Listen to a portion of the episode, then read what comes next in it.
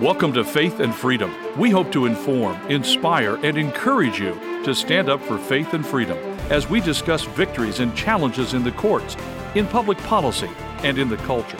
Faith and Freedom is brought to you by Liberty Counsel, a litigation, education, and policy organization. Join us now as we address the latest cultural issues across America and around the world. A federal judge in Louisiana blocked the government from censoring social media. We're going to be talking about this on Faith and Freedom.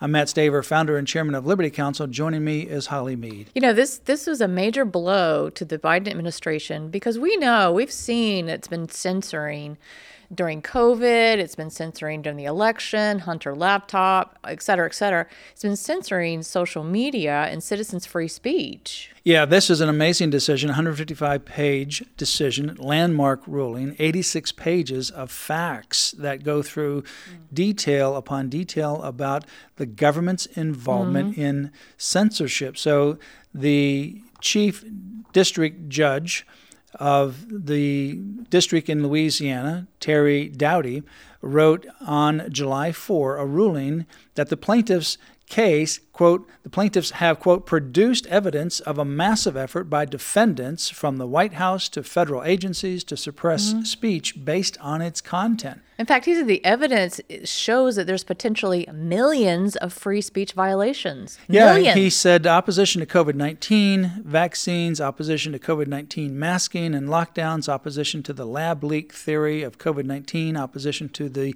validity of the 2020 elections, opposition to President Biden's policies, statements that the Hunter Biden laptop story was true, and opposition to policies of the government officials in power all were suppressed, the court wrote. He also wrote that the evidence in the case uh, depicts almost a dystopian scenario. He goes on to say during the COVID 19 pandemic, a period perhaps best characterized by widespread doubt and uncertainty, the United States government seems to have assumed a role similar to an Orwellian ministry of truth.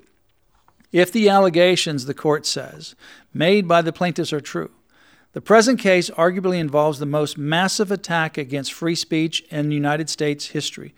In their attempts to suppress alleged disinformation, the federal government, and particularly the defendants named here, are alleged to have blatantly ignored the First Amendment's right to free speech, the court wrote. And you know these these particular organizations, these federal organizations that are have taken an oath to protect Americans.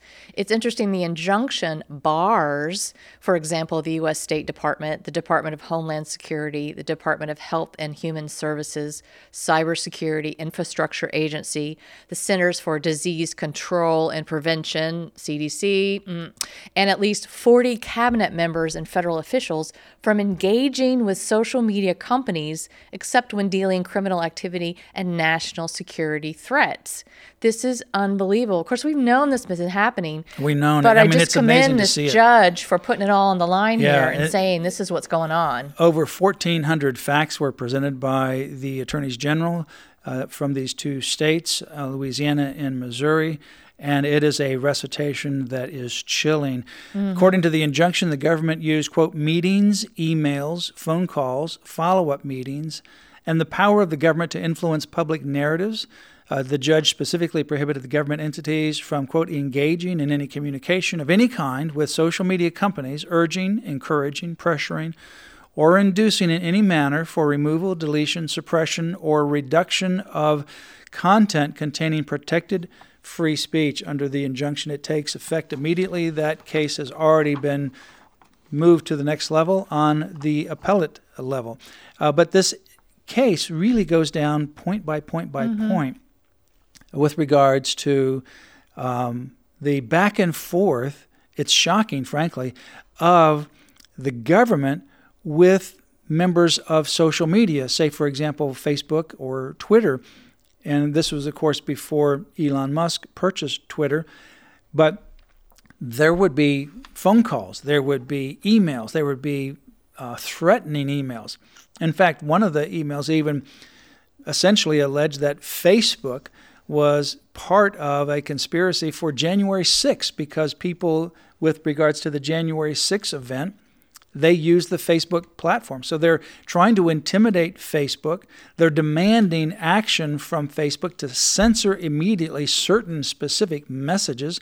They're also asking to not only censor certain people, but any information that is like the information presented by certain people. Yeah, I mean this is this is unbelievable. This judge issued a 155-page ruling and it came out on Independence Day of all times, talking about free speech on Free Day, on the Day of Freedom.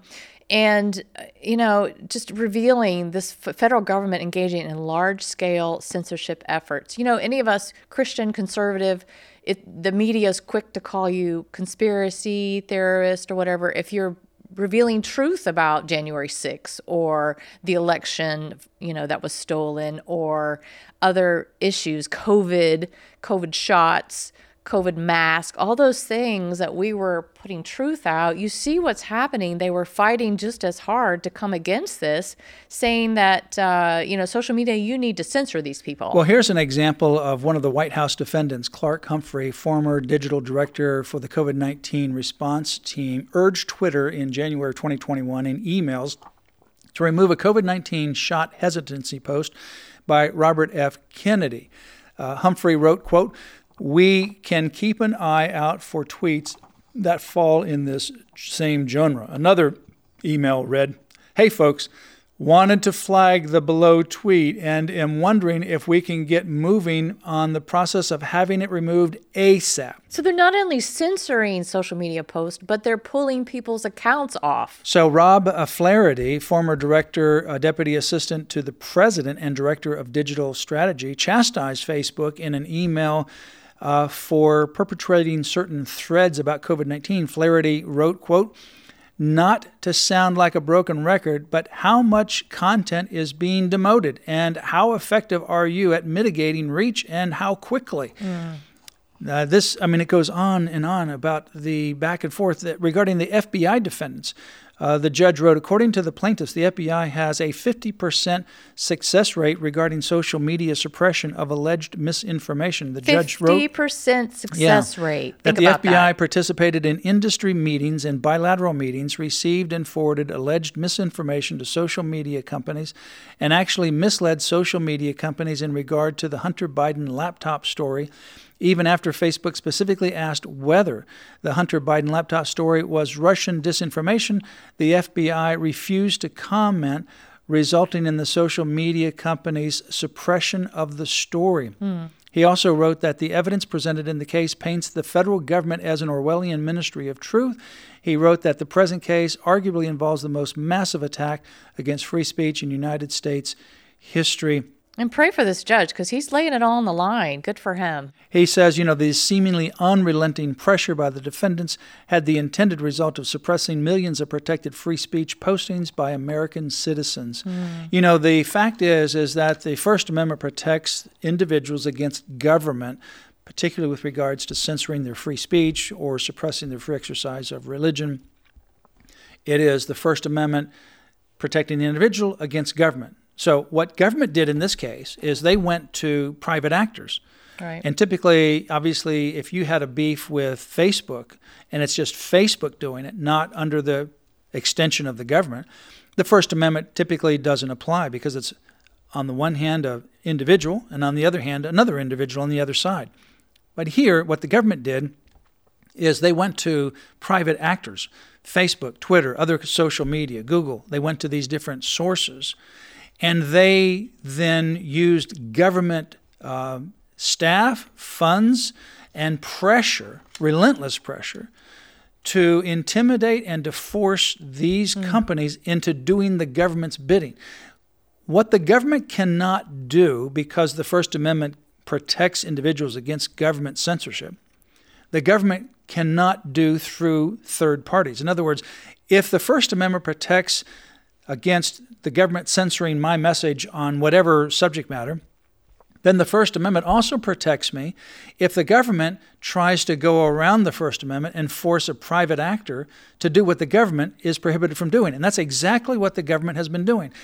They have gone to these private platforms, social media platforms, they have pressured them relentlessly, threatened them, frankly, and the facts are just startling in terms of the extent of the threats and the involvement, to censor individuals' specific messages that the Biden administration did not want to go out. And consequently, that censorship not only violates the First Amendment, but it has harmed many people by prohibiting even persons from presenting their private stories about how the shot injured them personally. Right. Even those were censored by the government coercion. Great decision by this court. We'll continue to monitor it and let you know the further progress as it continues through the appellate level. lc.org for more information. You've been listening to Faith and Freedom, brought to you by Liberty Counsel. We hope that we have motivated you to stand up for your faith, family, and freedom. Get informed and get involved today. Visit Liberty Counsel's website at lc.org